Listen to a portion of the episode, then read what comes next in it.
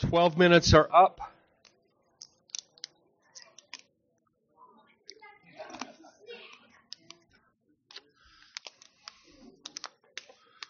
Do we have to separate you two, Chris and Ransel? Separate sides of the room? Probably. All right. Volume all right, Sam? It seems low to me, but I don't know if that's... Does it seem low? Good? All right. So, Abby, what page are we on tonight? All right, get the page number. Uh, find your way in the Bible to Acts chapter eight. Chapter eight. Right after uh, Stephen got killed in chapter seven. What's the page number? fourteen twenty-one. fourteen twenty-one, I'll get there. We must have the same Bible. We do. Sometimes I have more than one Bible, though. Don't you? All right. Acts chapter eight. Let's pray. Uh, Father in heaven, we thank you for Jesus. We thank you for the truth of your word. We thank you for the Spirit.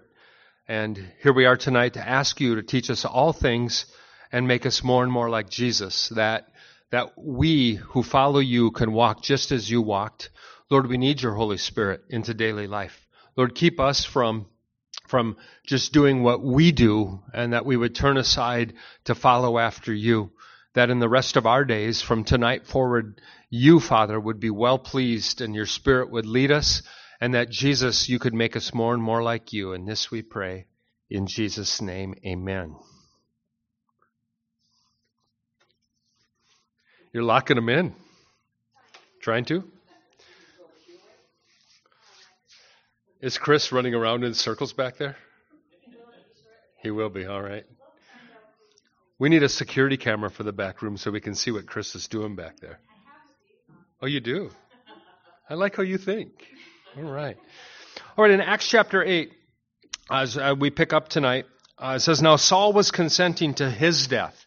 Uh, Saul, right, Saul of Tarsus, later on the Apostle Paul, and we we were introduced to, to him just a few verses earlier, that not only was, was Saul consenting unto his death, when you study the history of how the Jews at that time, when they did a stoning. Now, I'm just going to give you my thoughts uh, on this, that things that I think about uh, in regard to this. They could kill Stephen with stones, but they could not kill Jesus with stones. You remember the whole thing, the way that they arrested Jesus and why he ends up before Pontius Pilate is because the Jews would not stone Jesus. Under the law, that's how you would kill someone. The accusation upon Jesus was that he had blasphemed. That under the Jewish law, you stone him. Now, you want to know why? I want to know why. Well, it's because the Bible prophesied in David in Psalm twenty-two that that the prophecy of the Messiah, that he would be crucified, his hands and feet would be pierced. So we find that after Jesus, one who followed him actually is stoned.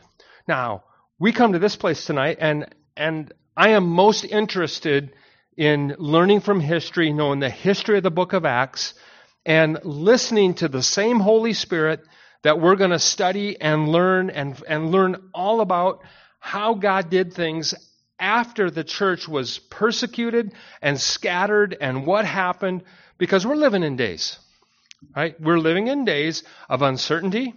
Uh, I believe that the prophecy in Scripture related to, uh, well, let's take a couple specific things that the Holy Spirit said. The Spirit expressly says that in the latter times there will be a falling away from the faith. Paul writes that to Timothy years ago. And then the, the Bible specifically says that perilous times are coming. The comparison that Jesus gives unto us who follow him, written in the Scripture, concerning this, when asked, what is the sign of your coming and when's the end of the age? Matthew twenty-four, Mark thirteen, Luke twenty-one. Those three places all address Jesus talking concerning the end of the age. Well, remember the apostles' perspective at that time. Jesus, are you now going to set up your kingdom? Is, is it now? And what do we now know? Not yet. And what do we know today? Is, is now when Jesus is going to set up his kingdom? Well, so far we know, not yet. But it could be any day now. Now, when Jesus sets up his kingdom, you have one clear decision to make about the Word of God. Does it mean what it says and says what it means? Now, my English was probably all hacked up there, so you're like, does it mean, does the Word of God mean what it says? And I come down to this, this is where we draw this out. Now, I'm going to do something tonight. In view of that, find your way to Revelation chapter three. Now, I have a particular viewpoint in teaching the book of Revelation now some eight to ten times concerning the promise unto the servants that this word, this book of Revelation was given unto the servants to show, really, if you will, if you, if you hear it, will show you the things that will shortly come to pass. And it was written almost two thousand years ago. Well, nineteen hundred. Now, as I say that, Revelation three seven, and you wonder, where are we at? Because people ask these things, and I also listen to people. I, I want to know that the person I'm talking to, where do they have a grasp and a handle on where do we really believe we're at now as we wait for the Lord to come back? Where do we really fit in with Bible prophecy? And again, I'm going to show you this because Bible prophecy speaks of a time yet to come when the church is raptured out of this world, caught away, right? Jesus and is going to come and meet the church in the air. Well, let me say that. He's going to come in the clouds. We're going to meet him in the air. That's the better way to say it. We're caught up, those who are alive and remain. Now, those that have died in Christ are already with him. If you read it carefully, it says that those saints are with him, and those that are alive and remain are caught up to meet him in the air. Now, did I just make that up? First Thessalonians chapter four. But as it relates to Revelation three, here's where I believe we're at. I believe we're in the last section of Revelation, the letter to the church. If you take all of chapter three, you have the first, the letter to the dead church of Sardis. You have the letter to the faithful church of Philadelphia. You have the letter that Jesus gave to the lukewarm church. Spit you out of my mouth. You've blended. You're not hot and cold anymore. Laodicea. Now, in describing it this way, uh, we'll, we'll have fun with this. Look at verse chapter four, verse one. And in Greek, it would sound something like this, Metatauta. After these things, is the way it comes across in English, a door standing open in heaven, the first voice which I heard was like a trumpet saying, come up here, and I will show, show you the things which must take place after this. I believe what the church is waiting to hear is come up here. Now, again, let me say that again so you don't put words in my mouth and say, the Bible doesn't say that. I know that. Okay?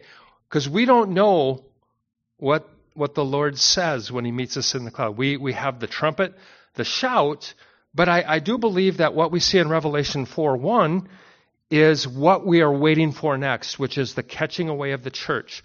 And I believe that the revelation of where we're at now, where are we at in the book of Revelation? We're in chapter three.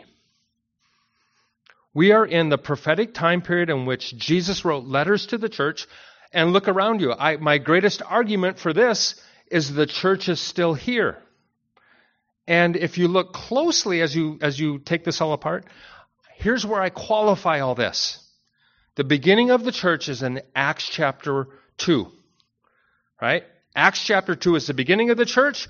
Revelation three, right up until, okay, Revelation four one, come up here, is the end of the church age.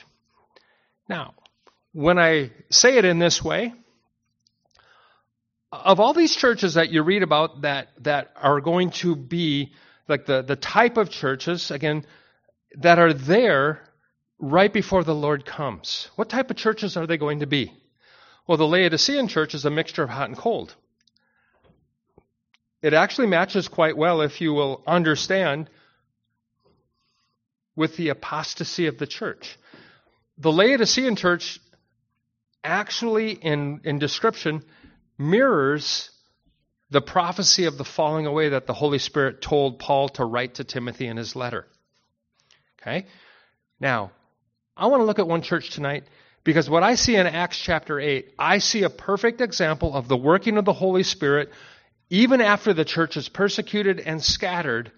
And I'll, I'll be honest, and, and the big shots, if I can use that term, They're not involved in the ministry anymore because of the scattering. Well, they will be involved a little bit, but what I'm getting is there's a time when, when church is persecuted that the church is scattered. What do they go forth and do? Well, look at Revelation three seven with me, and we're going to read about Philadelphia. And to the angel of the church of the, uh, excuse me, and to the angel of the church in Philadelphia write, these things says he who is holy, he who is true, he who has the key of David, he who opens and no one shuts, and shuts and no one opens.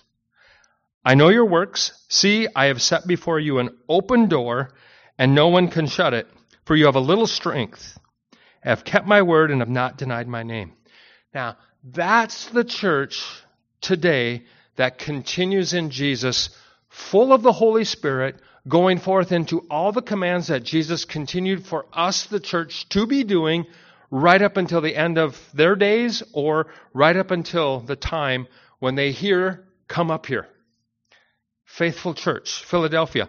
And it says that, that there's a prophecy. Again, if you receive it in a, in a prophecy sense, that Jesus speaking to his church, this church of Philadelphia, yes, there was a literal church of Philadelphia, and it applies through and through for what they were doing in their day. But I also believe when taken in order, these letters to the seven churches actually give the history of the church in advance. I mean, why tuck it in Revelation? If it, if it was just letters to the church, you wouldn't put it in the book that reveals the things to come. See, God's not going to confuse us. We confuse us. If we receive what God gave and we and we trust that, this revelation of the letters to the church is for the church up until the time when the church is caught away. Now, many today will have all kinds of trouble over the timing of the rapture. Is there a rapture? Is there a kingdom? I have no trouble with that. I just stick with what the Bible says. So I'm not troubled over what's coming in regard to the prophecy that really is to be uh, opened up. Now, verse nine says, behold, I will make those of the synagogue of Satan who say they are Jews and are not, but lie. Indeed, I will make them come and, and worship before your feet and know that I have loved you, because you have kept uh, my command to persevere. I also will keep you from the hour of trial, which will come upon the whole world to test those who dwell on the earth. So the revelation that Jesus gives his church, the faithful church, the true church, the Spirit-filled church, that those that follow Christ in that way, he says unto them, I will keep you from the hour of trial. Okay, what's that mean? Okay, what's that mean? Hour of trial, I believe, is the tribulation period. Now, do you understand that what's coming upon this Christ-rejecting world is great trouble? Great trouble. Now, what have you learned in the last two years? I've learned this. You can tell me what you learned. I get the microphone. I tell you what I've learned. I know that the Antichrist, right, the spirit of Antichrist is already in the world. John wrote that to us in his letters. Here's what I've learned. The Antichrist is not going to wait to get all of his staging in place after the restrainer is taken out of the way. He wants all the things in place so that he can start... Uh, basically hit the ground running, if I can say it that way. He's not going to wait to put these things in place. What are we watching? We're watching all the efforts toward what was revealed in the book of Revelation. Now, the church still being here, where are we at? We are somewhere in chapter three before chapter four. The church is not raptured. There's a faithful church who has an open door set before him. And look what the church is thinking about, right? The, the idea of being kept from that trouble that's coming upon the earth. Jesus says, behold, I'm coming quickly. I love this about the church that is excited about the coming of the Lord. Maranatha, Lord, come quickly. I used to be a part of an organization that called themselves church, that I, from a young age, I was afraid of Jesus coming back. And I'm pretty sure it was mostly me because of how I was living my life. But now we see this church is, is wanting the Lord to come back. Jesus tells them he's coming quickly. Hold fast to what you have, that no one may take your crown. He who overcomes, I'll make him a pillar in the temple of my God. He shall go out no more. I'll write in him the name of my God, the name of the city of my God, the new Jerusalem, which comes down out of heaven from my God, and I'll write on him a new name. A new city? What's this all about? Well, here we are, in our day looking at things going on in the world and we think, oh no, things are falling apart, or inflation or whatever we might look at, or murder or drug, you know, drugs and deaths and abortions, and you you go right through the list and you think that it looks like Satan's going to overtake the world.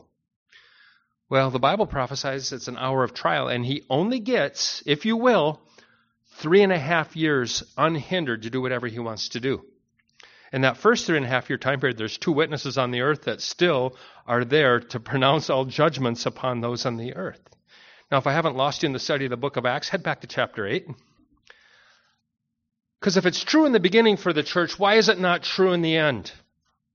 See, is God or not the same yesterday, today, or forever? I believe he's the only immutable one. I mean, I changed my mind sixteen times today about something, right? We all change, and we need to change, but the immu- immutability of God is that God cannot lie. In the book of Acts, we come to this study, out of persecution, Saul's consenting to the death of Stephen, a great persecution arose. Now, do you suppose they were wondering if they were in the Great Tribulation? I don't know, but when Paul writes to the church at Thessalonica and believers are dying, where do we get the teaching of the rapture? Well, it's because of the misunderstanding of what was going on and how difficult it was in Thessalonica that Paul reminds them, this is not the day of the Lord. So I remind you, Acts chapter eight, the persecution that came in the church, you understand Saul is killing Christians. As it's recorded here, they were scattered throughout all the regions of, of Judea and Samaria except the apostles. Devout men carried Stephen to his burial and made a great lamentation over him. As for Saul, and this is the part I'm talking about, he made havoc of the church, entering every house, dragging off men and women, committing them to prison. Now, what's he doing when he's committing them to prison? He's bringing them forward to be judged and tried and then put to death. Now, how do I know that? When he gives account in Acts chapter twenty-six, as he is being charged, and when he writes to the church of Galatia, and he writes to the church, he tells them later on, he persecuted the church. And, and this is his relationship with Jesus Christ as he, as he tells the church. This is the beginning of Saul. In Acts chapter eight, we find out that he was persecuting the church. He was killing Christians. And the way that he described himself, he was formerly a blasphemer, a, an injurious man. I mean, this his conduct in, in, in service of God under Judaism caused him to murder and blaspheme the church of Jesus Christ. And yet, it's not the hour of trial. Now, you see how easily something can happen in the world, and the measurement and the question can come, is this a tribulation? And this is where I'm at today, and, and to think of the trouble that's been introduced to the world and what's coming, and, and, and we have we have history in advance. And what happened in Acts chapter eight that the church of Philadelphia, that's wanting the Lord to come back, that wants an open door, And and is desiring, I mean, d- doesn't want dead works like the church of Sardis, is not interested in all the lukewarm falling away from the faith that's also going on in the church. I mean, you do understand that the Bible is not used in a lot of places that call themselves church. And why I say it this way is we do have, right, an involvement with the Spirit teaching and giving us an understanding and wisdom and going forth to live out what we believe to be true. Is that not what we're all called to do? If you believe something to be true and do not act upon it, what did James say to the church? He he wrote, he says, if you have faith without works, your faith is dead. He says, some say, I'll show you my faith without my works. What does James say? I will show you my faith by my works. Church of Philadelphia, open door set before him. Acts chapter eight, out of persecution, Saul's killing the church. The church is scattered. Look what they do in verse four. As the church is scattered, therefore those who were scattered went everywhere preaching the word. Now, there's some unique times in history. And probably the last one that is notable where we could say everybody was preaching the word, you'd have to go back to the Jesus movement in this country. sixties, seventies, early eighties, and, and mostly on the West Coast, but certainly on the East Coast, different parts, where they, they there was this going forth, preaching the word. And let's not make a mistake about it. What you read in the book of Acts, as the Holy Spirit comes upon the believers, it's not the signs and wonders. Again, you challenge me in the book of Acts, I'll challenge you. The signs and wonders in the book of Acts are a companion to the teaching and preaching of the word. I want to learn from this. And that that that church of Philadelphia. Can we honestly say we're the church of Philadelphia or not? I mean, how do you, I mean, so everybody wants to be the church of Philadelphia. Why is it so dangerous then? Because how would you know if you're really hearing the Spirit of God? You know, let him who has ears hear what the Spirit says to the church. And I left that part, didn't I? But isn't that the issue? Can the church hear the Holy Spirit today? If the Holy Spirit says you're Philadelphia, then what should you be looking for? The coming of the Lord, right? The promise, you, you secure that you're kept from what's coming. You understand Bible prophecy. You understand trib- no, tribulations come into the world. But you should also be looking for what? That open door. Uh, I'm going to say to you, the door's not closed. We still have opportunity and we still pray. You know what Paul wrote to the church? I think it was Galatia, and he describes it. I might have the wrong letter. He says, he said that God has set before him an open door. And you know what went with that open door that God opened up? M- megas adversaries, or great adversaries. You sense adversarial action against the church in the last couple years in the world? Against, I mean, what is what is what is Satan going to use to destroy the faith of, of Jesus Christ? He's going to use everything he can, everything political, everything, you, you name it. Now, in the beginning of the book of Acts, when persecution happened, right, there's a letter to one of the churches where, again, I believe it's prophetic, the church is persecuted heavily. Do you understand that from the time frame when Stephen was, was martyred, okay, Saul giving consent, and ten years later when Herod kills James the Apostle, there's approximately, in that time period, in the early part of the church, some two million followers of Jesus Christ who are then killed following that time of James by the Roman by the Roman government. two million. And you don't think that you don't start wondering about these things of, is this tribulation? Well, they were scattered, went everywhere preaching the word. Now here's my philosophy. And my philosophy of this, the church never needs to go under, underground into hiding if they are willing to die and suffer for their faith. That's a tough one, isn't it? Because I think I understand hiding. I think I would understand going underground. Book of Acts, filled with the Holy Spirit, they're scattered. They're they're fleeing. I get that. What did Jesus instruct? If they if you are being pursued, go away, right? You can you can leave. But the idea, again, think of the church that was then pursued, and then think of the, the confinement of the Eastern Bloc countries after World War Two, where they couldn't flee. Now you know why you have an underground church, don't you? They couldn't run away, and they would be killed if they came out into the open. Poland was a horrible place. If you understand, whenever someone would raise their head, any man would rise up to be somebody, the Communist Party would cut him down. You go back there today, and again, you, you can look at it, and, and the Catholic Church, pretty much in Poland, is run by women for the most part. That there's there's really no men that do anything. And you go all the way back to that persecution of Satan. Now, when we come to this in this study, I simply say this. While we have opportunity, even if persecution arises in our day and we see trouble and the government says this, and, and then someone says this, Satan's going to use whatever he can. Spirit of Antichrist is going to try to get all this to, to change. I say let Acts chapter eight be our model. Wherever you go, preach the word, right? The the idea of we live in a society and a culture here where we're mostly, what are we interested in? Really, it's been pretty easy to follow Jesus Christ in this country. It really has.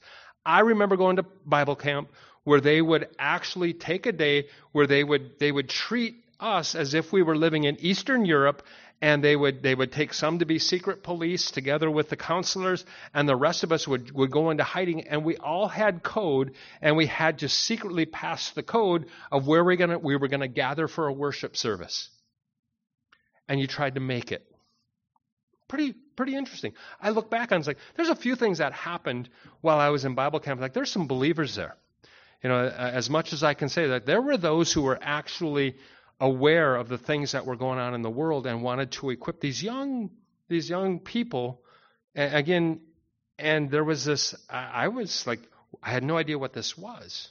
Now I look at this and I see in the book of Acts what I see in Revelation. In the beginning of the church, they were persecuted. In the end, the church is going to be persecuted. And are we going to live for Christ? I love the testimony in Acts eight. Philip went down to the city of Samaria and preached Christ to them. Hey, what do we really have? You know, we, I think many ways we've kind of turned into, in our country, uh, come to church here is really what, what it's been in, in America. You know, and I, I, I don't quite figure it out, but I know that whenever I'm somewhere and and I, I watch it repeat over and over, like, oh, you're a Christian, I'm a Christian. Next question, where do you go to church? And then something that follows right after this, you should come to church here. And yet there's no, where's this going forth out like you see in the book of Acts to go to the unbeliever? Philip goes and preaches Christ to them, right? The multitude with one accord heeded the things spoken by Philip, Hearing the things, excuse me, hearing, so they're hearing the word as he preaches Christ, and then they're seeing the miracles which he did. Now, we have no idea if Philip did a miracle before he was sent out or scattered. Sent out. Oh, what was the command? Go into all the world, right? Make disciples of every nation. And where have they gone so far before Acts chapter eight? Nowhere. And you would say, oh, this is a bad thing. How can you say it's a bad thing when now you watch the church fulfill and then not only fulfill the Great Commission, but the words of Jesus concerning you shall be witnesses unto me both in Jerusalem and Judea and Samaria and the uttermost parts of the earth. Holy Spirit came upon the church. They didn't go anywhere. And now Philip goes out and others go out. They're scattered. They're looking for a place to live. They have nothing in Jerusalem. They're being persecuted, and they're going forth.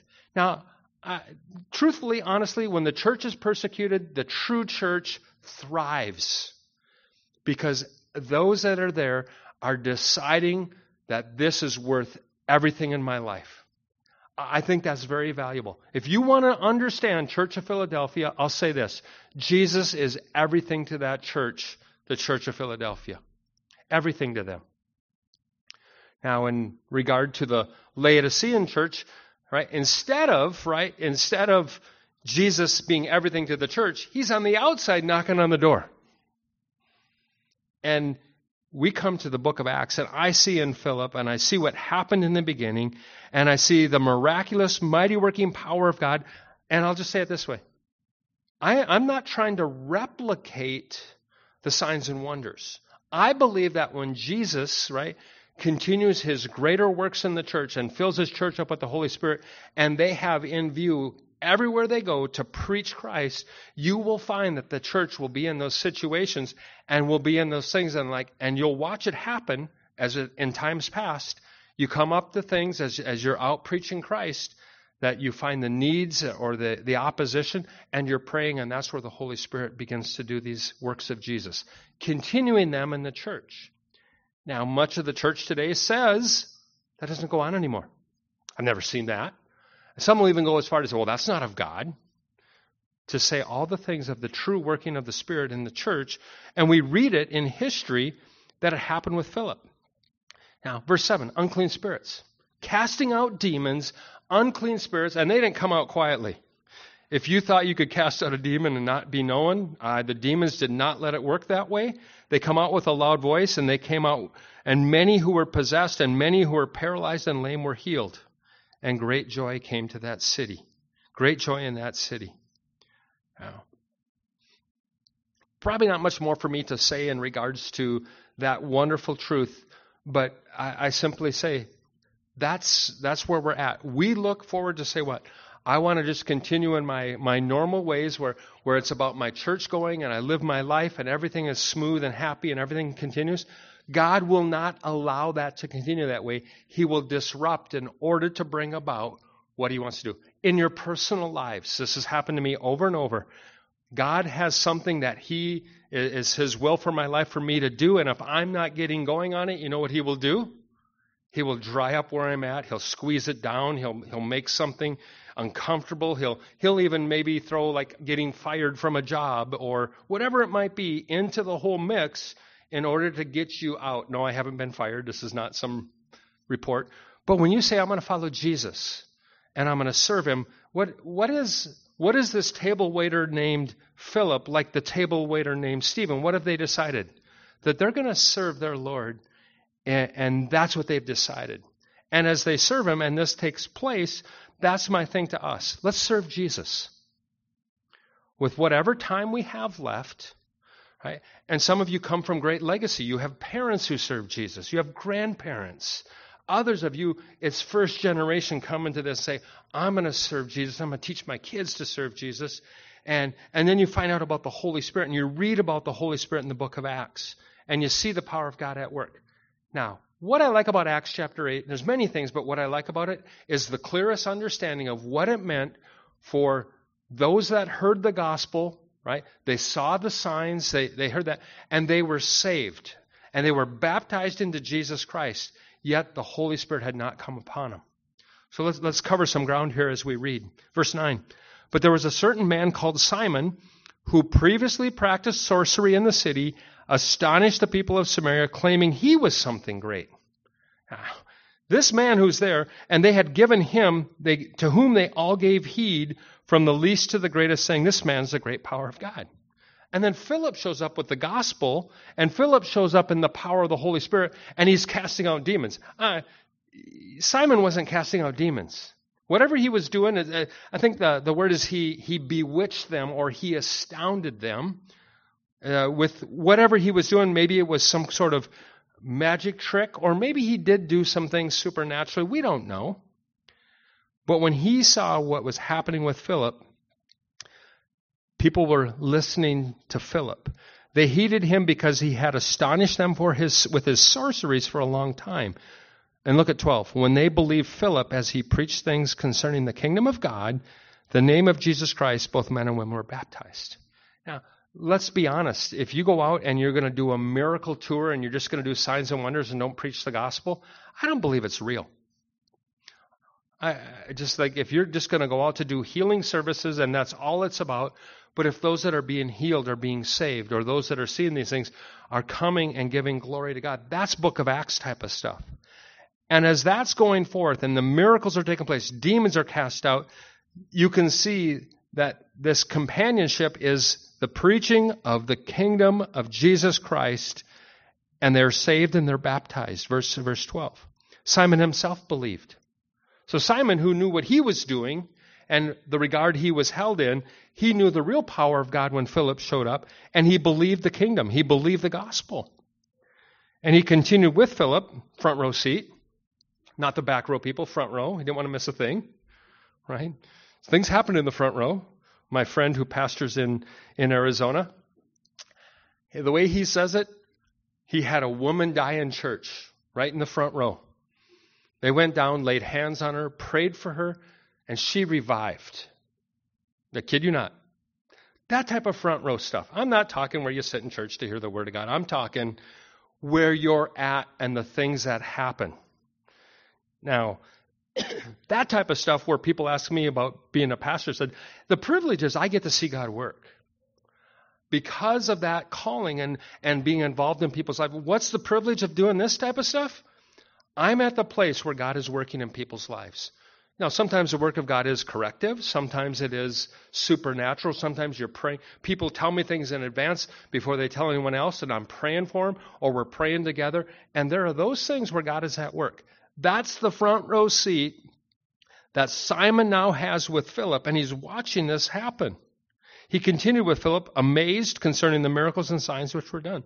This is not one event. It's not a, it's not a tent crusade for the weekend, you know, a revival tent meeting. This is, for whatever time Philip is there preaching the word, this is the continual, normal, open door, I think Church of Philadelphia, open door to get the gospel into Samaria.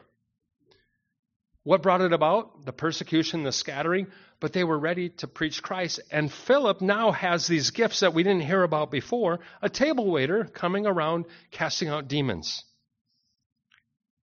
Now when the apostles who were at Jerusalem heard that Samaria had received the word of God, they sent Peter and John to them, who, when they had come down, prayed for them that they might receive the Holy Spirit. For he, as for as yet he had fallen upon none of them. Look at that key word there, upon them. So they're, they're believers. The Holy Spirit's in them.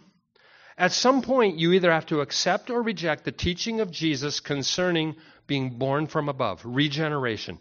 He laid it out to Nicodemus, a teacher of Israel. He didn't even know about it yet, but we have no excuse as the church to know and believe and teach that you must, in believing and receiving the gospel, you are born of the Spirit of God. You're born from above.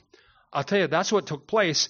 But now when, when Peter and John heard that they were born of God, they came down and laid hands and prayed that they might receive the baptism with the Holy Spirit. That word had not fallen upon, right? Upon none of them yet. They only baptized in the name of the Lord Jesus. And then seventeen says what happened. They laid hands on them and they received the Holy Spirit. It does not mean then they got saved. They've already been baptized into Jesus Christ. They've already have received the gospel. What does it mean then? Well, that key word of upon, you look it up, the Greek preposition epi, E P I or epi if you pronounce it that way.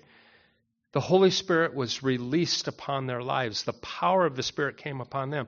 Same thing you heard and, and seen as the Spirit came upon in Acts two. Now in Acts eight, as they scattered and they preached the gospel, this the power, and Stephen is full of the Holy Spirit.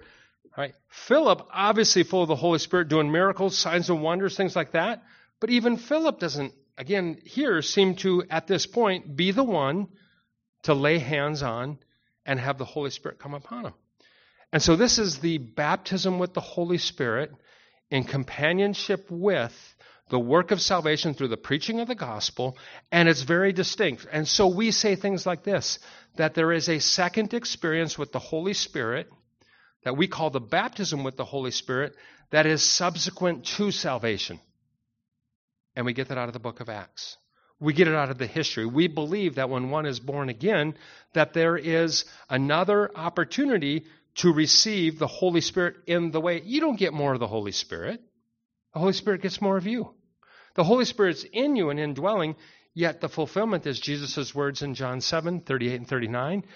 Right? You, the idea that the Spirit was not yet given because Christ was not yet glorified, that rivers of living water would flow from your belly. I believe what we see in Acts is the Holy Spirit comes upon the epi experience of the Holy Spirit. It is the overflow. It is the abundance. It is the baptism with the Spirit.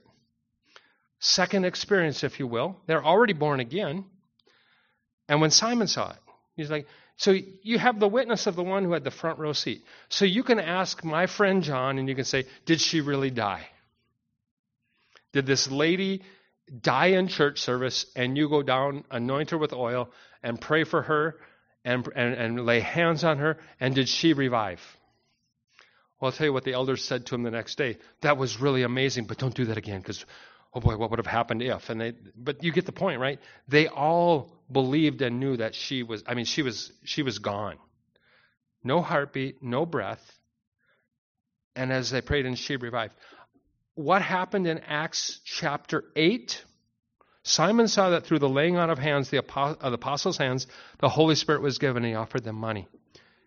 I'm telling you that through the laying on of hands, it was very real and powerful that when the Holy Spirit came upon him, again, this is what you see in the book of Acts. Spirit comes upon him, and that, that power of God is now available and flows from their lives, together with the understanding of the gifts of the Holy Spirit, which which Paul writes to the church later on. But we have book of Acts. We don't have any development of the teaching of the gifts of the Spirit, do we? We see them. Oh, they're there. We don't get the instruction till later on. There's gifts of healings, there's miracles, and then there's this power of the baptism with the Holy Spirit. Again, epi, Holy Spirit come upon them, and they received the Holy Spirit. And I simply put before you, Simon, who had the front row seat, he's our witness that says what? Can I have that too? Remember, he, he said he was the great power of God, and what's he now encountering? He's encountering something he's never seen before. And so if you thought the laying on of hands by the apostles that nothing really happened, If you want to be one of the, there's no baptism with the Holy Spirit anymore. You don't agree with the Bible. And if you look at it, Simon, who saw all that, he he asks, how much does it cost for me to do that? And he says, he says, give me that power also, that anyone on whom I lay my hands may receive the Holy Spirit. So what do we see in the book of Acts when the Holy Spirit comes upon the believers? We see many times two prominent gifts of the Spirit in companionship with the initial baptism with the Holy Spirit. And many times we see the gift of tongues and gift of prophecy. But don't think that that's the only way God does things, right? Don't think that that's the evidence, because, again, Paul, writing to the Corinthian church later on, describes unto them, do all have these gifts of tongues and gifts of healings and miracles? No, not everybody doesn't have these. The Holy Spirit disperses these out as he wills. The baptism with the Holy Spirit many times will come with the, the giving of the gifts. You may receive a gift as you become baptized with the Holy Spirit. Simon saw it. It's real. He wants to buy it. He wants to be like Peter and John, to lay hands on him. Peter says, your money perish with you, because you thought that the gift of God could be purchased with money. Think of it. How many have sought to sell salvation, which is a gift of God, and then to sell the power of the Holy Spirit, or to sell gifts of the Spirit? It's not unique to Simon, but you see it in the beginning, that he would have he would have purchased these to keep his standing in what God was now doing. And many times, those that follow his doctrines, his teachings, they do the exact same things. Peter says, your money perish with you. And look at twenty-one, you have neither part or portion in this matter, for your heart is not right in the sight of God. Repent, therefore, of this your wickedness, and pray that God, if perhaps the thought of your heart may be forgiven you. So he sins against the Lord in his thoughts, that he too can be someone. And what does he want to do? He wants to take the power and gifts of the Spirit of God. He wants to take those things that only God can give, and he wants to have them for himself to, to distribute however he wants to do it. And that's, he's corrected over it. twenty-three says, for I see that you are poisoned by bitterness and bound by iniquity. Then Simon answered and said, pray to the Lord for me, that none of these things which you have spoken may come upon me. So when they had testified and preached the word of the Lord, they returned to Jerusalem, preaching the gospel in many of the villages of the Samaritans. That's where we wrap up tonight. And so what I put before us is this: to know the history of the book of Acts, which happened, and you ask yourself, has God changed? So I don't believe that, that God has changed. I don't believe the Spirit of God has moved away from this. I believe the church has moved away from this. And what we see in happening in that church of Philadelphia, that there is still a part of the church in the days that immediately precede the catching away of the church, that there is a portion of the church and of Philadelphia, little strength, right? Not a prominent place, not great influence. Like Philip, a servant, through all the circumstances of life, finds himself scattered in a place he doesn't want to be at. How many people have are in places they don't want to be at? There was a, a family who was coming to church in Fargo for a while. They were driving up from, from Valley City. I saw them again when we did the Valley City outreach. And they say to me, I don't know why we're living in Valley City. I said, I do. Because God brought you here. See, we all have a choice, don't we, of where we live? What are we going to do? Do we need to be baptized with the Spirit? I mean, how many times I'm convincing believers of the baptism with the Holy Spirit, and once I can convince them that the Scriptures say that, then I'm convincing them why they need to be baptized with the Holy Spirit in order to do what? To walk like Jesus walked. What's Philip doing? What's Stephen doing? They're walking like Jesus walked. What's Peter doing? What's John doing? They're walking like Jesus. Do you mean to tell me without the Holy Spirit, without the cross, that we could have lives that, that are like Jesus? And my appeal to us, and again, where we need to listen to the Spirit in all the letters to the seven churches, you will find yourself in there individually. You take time. If you're if you're brave, let the Word of God search you out. Sit down and read Revelation two and three and say, Lord, will you, by the Spirit, talk to me? What type of church am I like as an individual? Am I Thyatira? Am I Pergamos? Am I... You know, am I Sardis? Am I Laodicea? And, and just ask him. Because he said, he who has ears to hear, let him hear. I'm telling you, Acts chapter eight, early church, their church of Philadelphia. Same, same open door set before Philip, he goes. And you would think from this point forward we set up a great large ministry in Samaria? No. As it continues, and we'll pick this up next week, an angel of the Lord comes to Philip and says, leave here, and I've got an appointment for you out in the desert. You got a, you got a little one-on-one time. Do not despise when you preach the gospel one-on-one. Many times the Spirit will be more at work when you're talking with a friend, relative, family member, right? Neighbor. Maybe you'll even encounter that that if you're going out and you're preaching Christ to people, and how do you preach Christ? I mean, you do you really believe he's the Son of God? Do you really believe he's everything? Did Philip have to figure out a way to, how will I enter into this conversation? All he's doing is, there's like, what are you doing here? Well, let me tell you. I'm serving Jesus, right? I'm serving in the way in, in Jerusalem, and this guy, one of my good friends was killed, and then others were being taken into prison. So I ran away, and I'm here, and I'm going to tell you why I'm here. You know what happens, right? We've neglected this simple truth.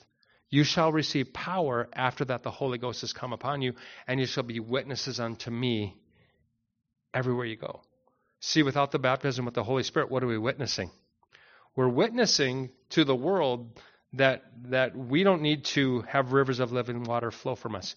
Do you know right now in the world, one of the biggest accusations that's true with the church, again, upon the church, is that we are not pouring out living water right now. And Jesus hasn't changed. So what I want to do tonight while we're here, and we just, just the last, I'm going to pray. You decide. I'm going to pray for the baptism with the Holy Spirit. Maybe you've never decided for yourself, and maybe tonight's just that first place. I'm reading with Philip. I see this. I need, I, I, I'm saved. I, the Spirit of God's within me, but I need the power of God flowing from my life that I can live for Jesus into daily life. That the people that I meet, instead of talking about the weather, National Ice Cream Day, like I did tonight with you, right? So I use all those things. Use all those things and then turn the conversation to what you really want to talk about. I want to talk about Jesus. So, Father, we're here tonight, and we ask that we would hear your Spirit like the Church of Philadelphia. Lord, we're asking that you would set an open door before us. We know that there will be adversaries, as Paul described to the churches. Lord, we need, we know we need the Holy Spirit. So, Lord, we're asking for that, that experience of the releasing of the power of God by the Holy Spirit upon our lives through the baptism with the Holy Spirit. We need this. Lord, that you would fill us up to overflowing and that rivers of living water would flow from our lives. We need you. We want to be your church, faithful to the end, keeping your testimony, holding fast our crowns. Lord, we don't want to slip. We don't want to fall away. We don't want to mix hot and cold. We don't want to be the lukewarm church. We don't want you outside, Lord. We want you to fill us up and then flow from our lives that others might be saved. We ask for the power of God to come upon us through the baptism with the Holy Spirit, and this we pray in Jesus' name. Amen. My first time hearing the Bible being taught and came to this place of what I'm offering to you tonight came for me alone, driving in my two thousand two right, Pontiac Grand Prix, which was used by another employee of Cenex Harvest States, but handed over to me because they still wanted me to chase around the country and keep working where I was working when I moved to follow the Lord. I said, okay, I'm driving that car. Um, it has a C D player. All the teachings I have are on cassette because my brother's been feeding me tapes twice, twice a week. And in the course of listening to those tapes, I come up to the teaching of the baptism with the Holy Spirit. I turn my boombox off, and I pull over on a on a ramp on the side of the road. And right there, sitting in that car, the two thousand two Grand Prix, I ask, I asked to be filled with the Holy Spirit. And there began my thirst and my desire to live Spirit-filled. Now, I was born again back at when I was seventeen. All that time that had passed, over ten, twelve years. And when I came to that place, and in doing those things, I, I asked, what did I feel? Nothing. But what did I know to be true? As I began to live my life, I had a greater desire to serve the Lord. And then the Lord began to do things in my life. And you know what? The next opportunity came when I was with other believers. I have a choice, right? I can say when the opportunity was, was presented to me to be baptized with the Holy Spirit, I simply said that I need that. It was on the Lake Shetek shore, men's, men's uh, retreat. People were getting water baptized, and the pastor had said at the beginning of the night, we're going to do water baptisms tonight after service. It's in the dark, evening service. And he said, and we're going to have the opportunity for the baptism with the Holy Spirit.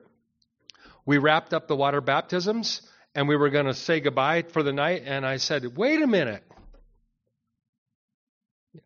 I want to be baptized with the Holy Spirit. Do you know what that does? Right? When that's that place, and you see this, look at Philip. Philip's like, I want that power that I, that I see. See, there's something about believing what you read and have in the Scriptures to your desire that says what? I didn't want the Holy Spirit at that point. I, you need to understand me. Ten years of backsliding, working through sin and just getting sin out as a Christian. I didn't want the baptism with the Holy Spirit so I could go be somebody. I wanted the baptism with the Holy Spirit so I could follow Jesus in the way that he walked. That's what I'm presenting to you tonight. So may the Lord bless you. May you be filled up to the fullness of God. What part of God don't you want? I want everything. And if the Spirit is willing to fill a vessel as as defiled as mine previously, being born again, washed clean by the blood of Jesus, and he's willing to fill me and then overflow my life, I say, yes, Lord, I'll serve you. And I need your Holy Spirit to do it. May that be that working in your life too. So God bless you as you go on your way in Jesus' name. Amen. All right. You're at liberty, because where the Spirit of the Lord is, there's liberty. Right? You're free.